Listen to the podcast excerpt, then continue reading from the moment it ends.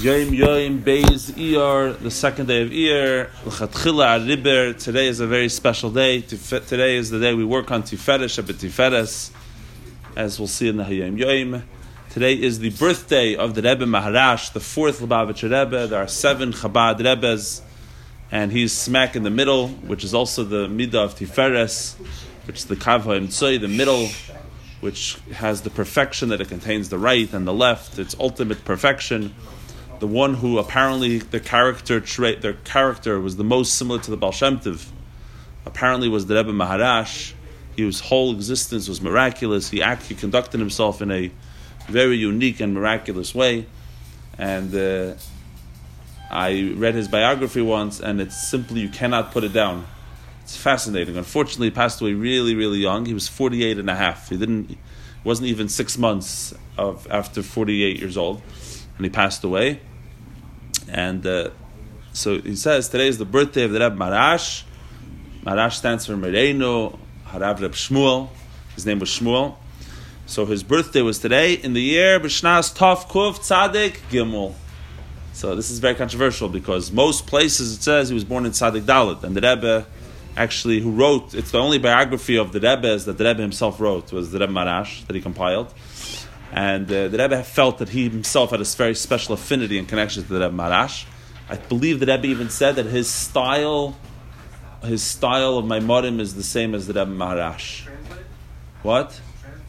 Is the Rebbe Maharash translated? I've barely seen anything translated from the Rebbe Maharash. Oh, the biography, yeah, it's translated. They have it in English.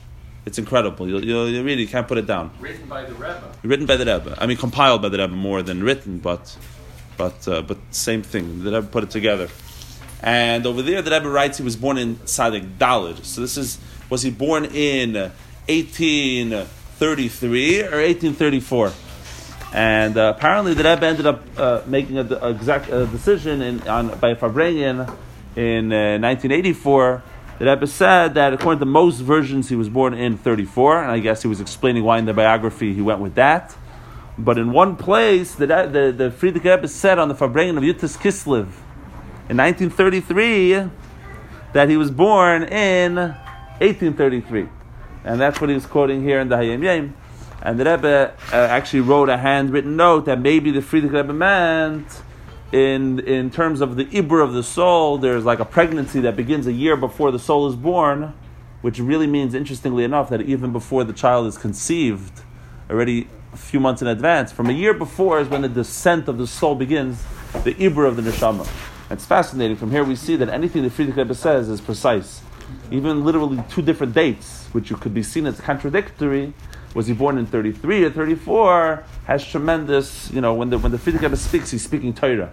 It's a Rebbe speaking. So the different versions, even though it's interestingly enough, it's interesting when the Rebbe has that handwritten, that note of the Rebbe, the Rebbe wrote Yesh Oimrim that he was born in Tzadik Gimel, and the Rebbe quotes this Farbrengen, in, in from Yud-Tes Kislev of the Frierdiker Rebbe, which implies that on the most literal sense, when the Frierdiker Rebbe says the same story with two different versions, even though he didn't say it in the name of anyone, it's Yesh Oimrim. In other words, he heard two different versions, and he's repeating to you two different versions of the event.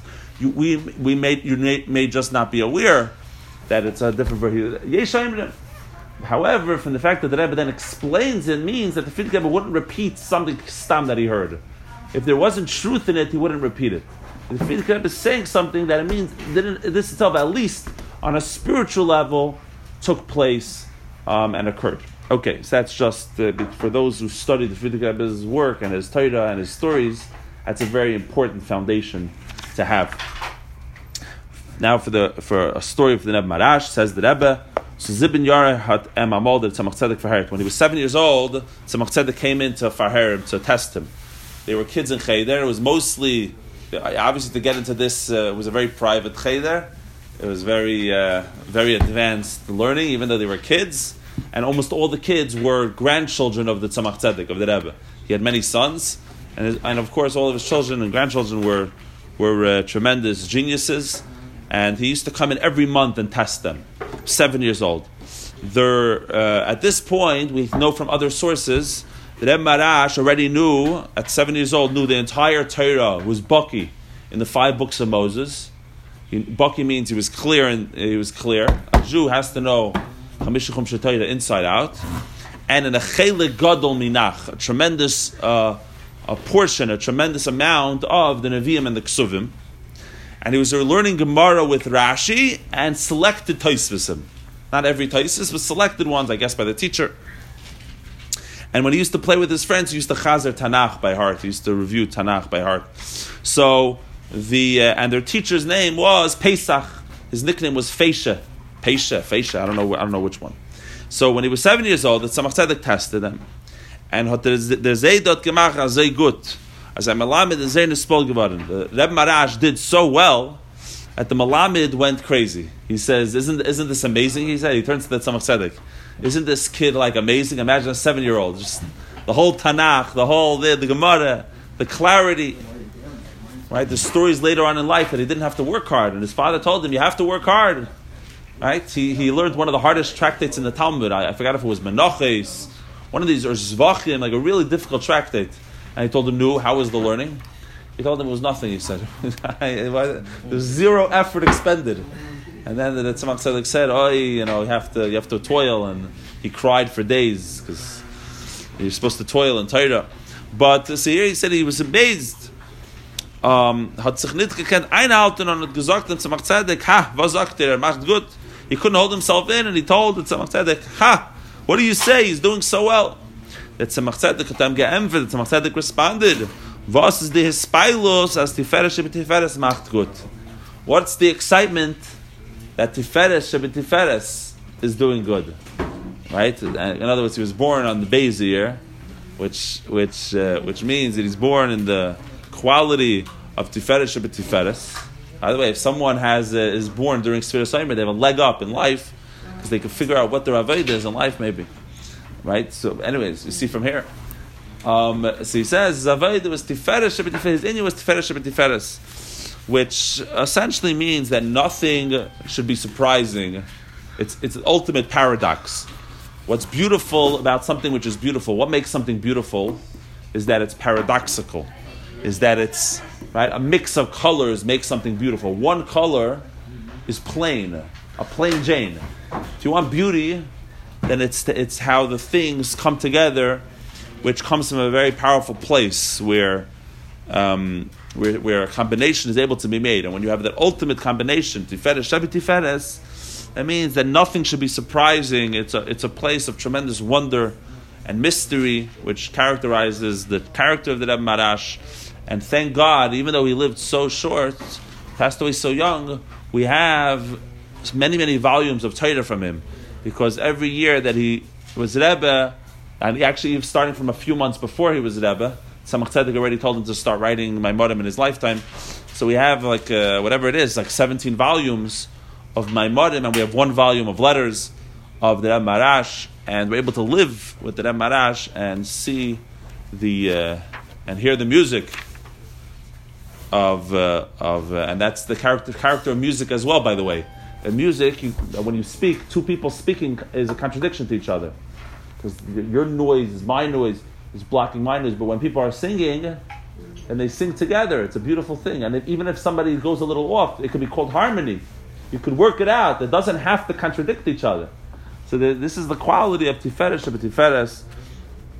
And, uh, and we're able to uh, tap into this energy. A Rebbe gives over everything that he has to the Chassidim. That's what a Rebbe is.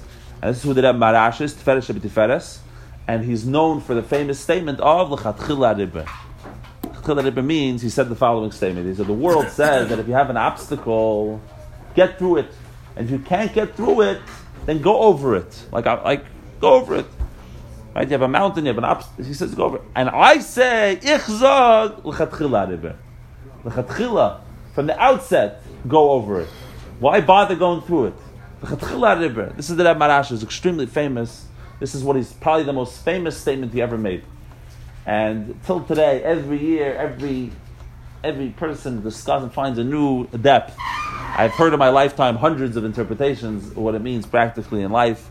But so I'm just throwing it out there. Everyone should know that it fits very well with Tiferes Shabbat the same concept. And nothing is surprising for Tiferes Shabbat. And nothing ultimately is a challenge because there's some, when the music is playing, every, there's no challenges. The problem is we get stuck in the Reb Maharash's world, you don't get stuck, and uh, and you always move forward. And I was always fascinated personally by the character of the Reb Maharash because he always, before he was a Rebbe, pretended like he was a simple Jew.